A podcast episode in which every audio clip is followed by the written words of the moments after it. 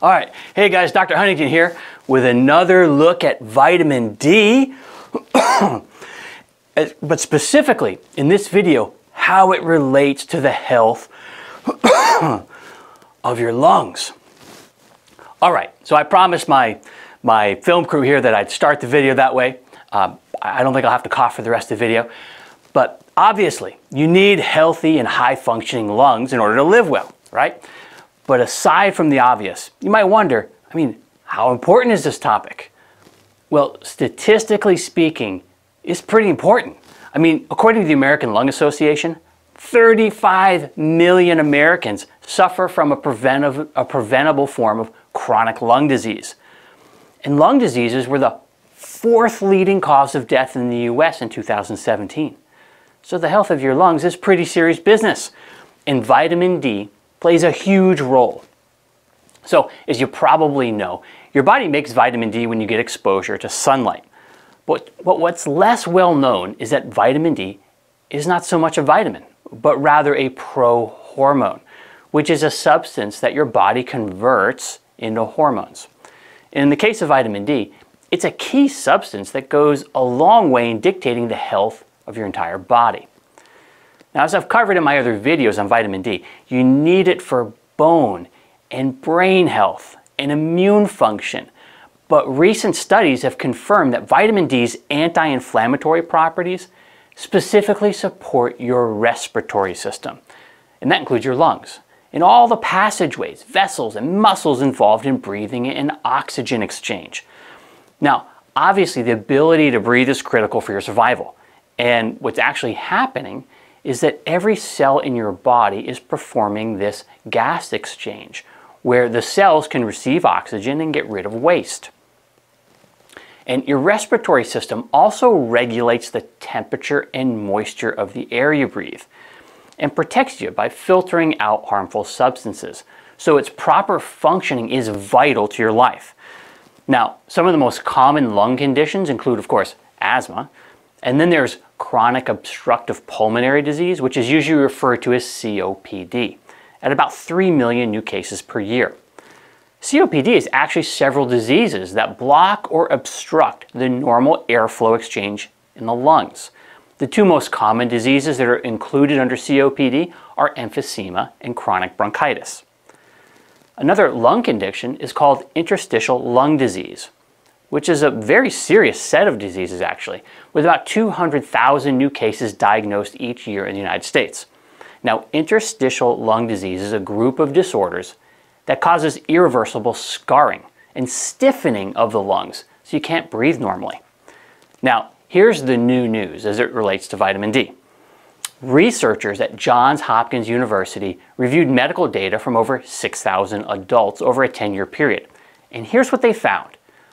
Low vitamin D levels were a common factor in the development of interstitial lung disease.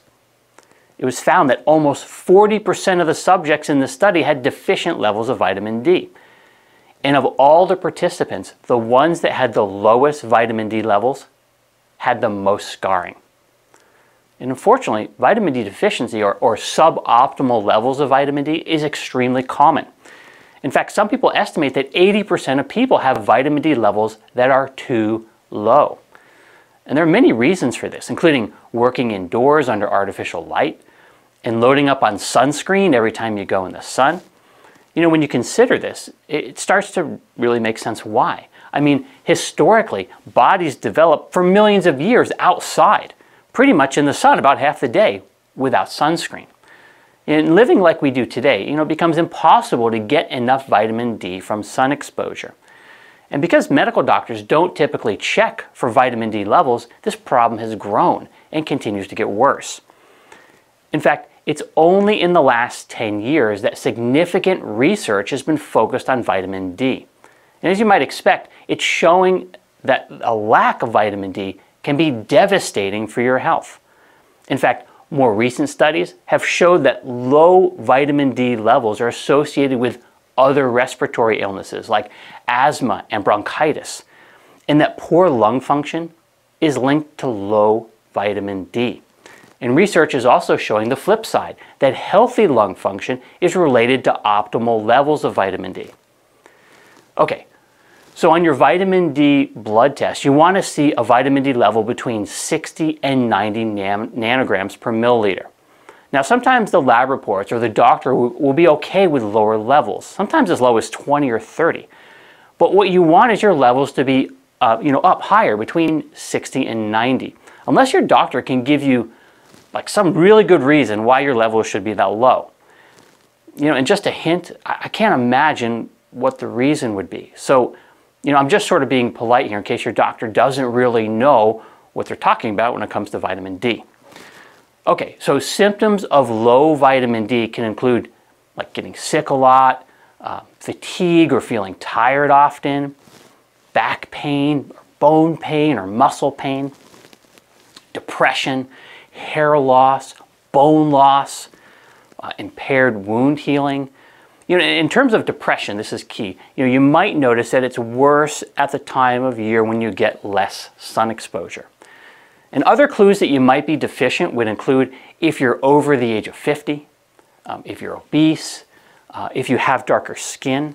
And that's because people with darker skin require long, longer periods of sun exposure to make adequate levels of vitamin D.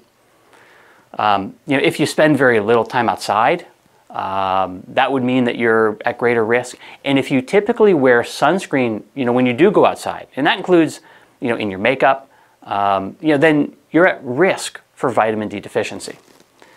Now, you can boost your vitamin D by taking a daily supplement and getting, you know, ten to fifteen minutes of sunlight at least every other day without sunscreen on. And remember, when you take a vitamin D supplement, you need to ensure that the supplement includes vitamin K two as well, and it needs to be the M K seven version of K two. So the bottle must say that the supplement contains both D three and K two, and then w when you turn it over and you look at the supplement facts label, it must say that the K two is the M K seven form of vitamin K two. You know, if you want to make sure that you're getting the right thing, just go to my website at body manual dot com and look at the supplement I formulated called Vitamin D three K two. And you can read about the ingredients and purchase a supplement there and have it shipped straight to your door. So, you know, get some sunshine today. And if you think that you might have low vitamin D level, you know, or your lab testing shows that you're below sixty, you know, consider taking between five thousand and ten thousand I U per day of D three. You know, the lower your vitamin D levels, the more likely you want to consider taking ten thousand I U per day until your levels get up into that sixty to ninety range. And then once in that range, a good maintenance dose for most adults is five thousand I U per day. Okay, so that's the latest on vitamin D and your health, uh, particularly the health of your lungs. I'll see you next time.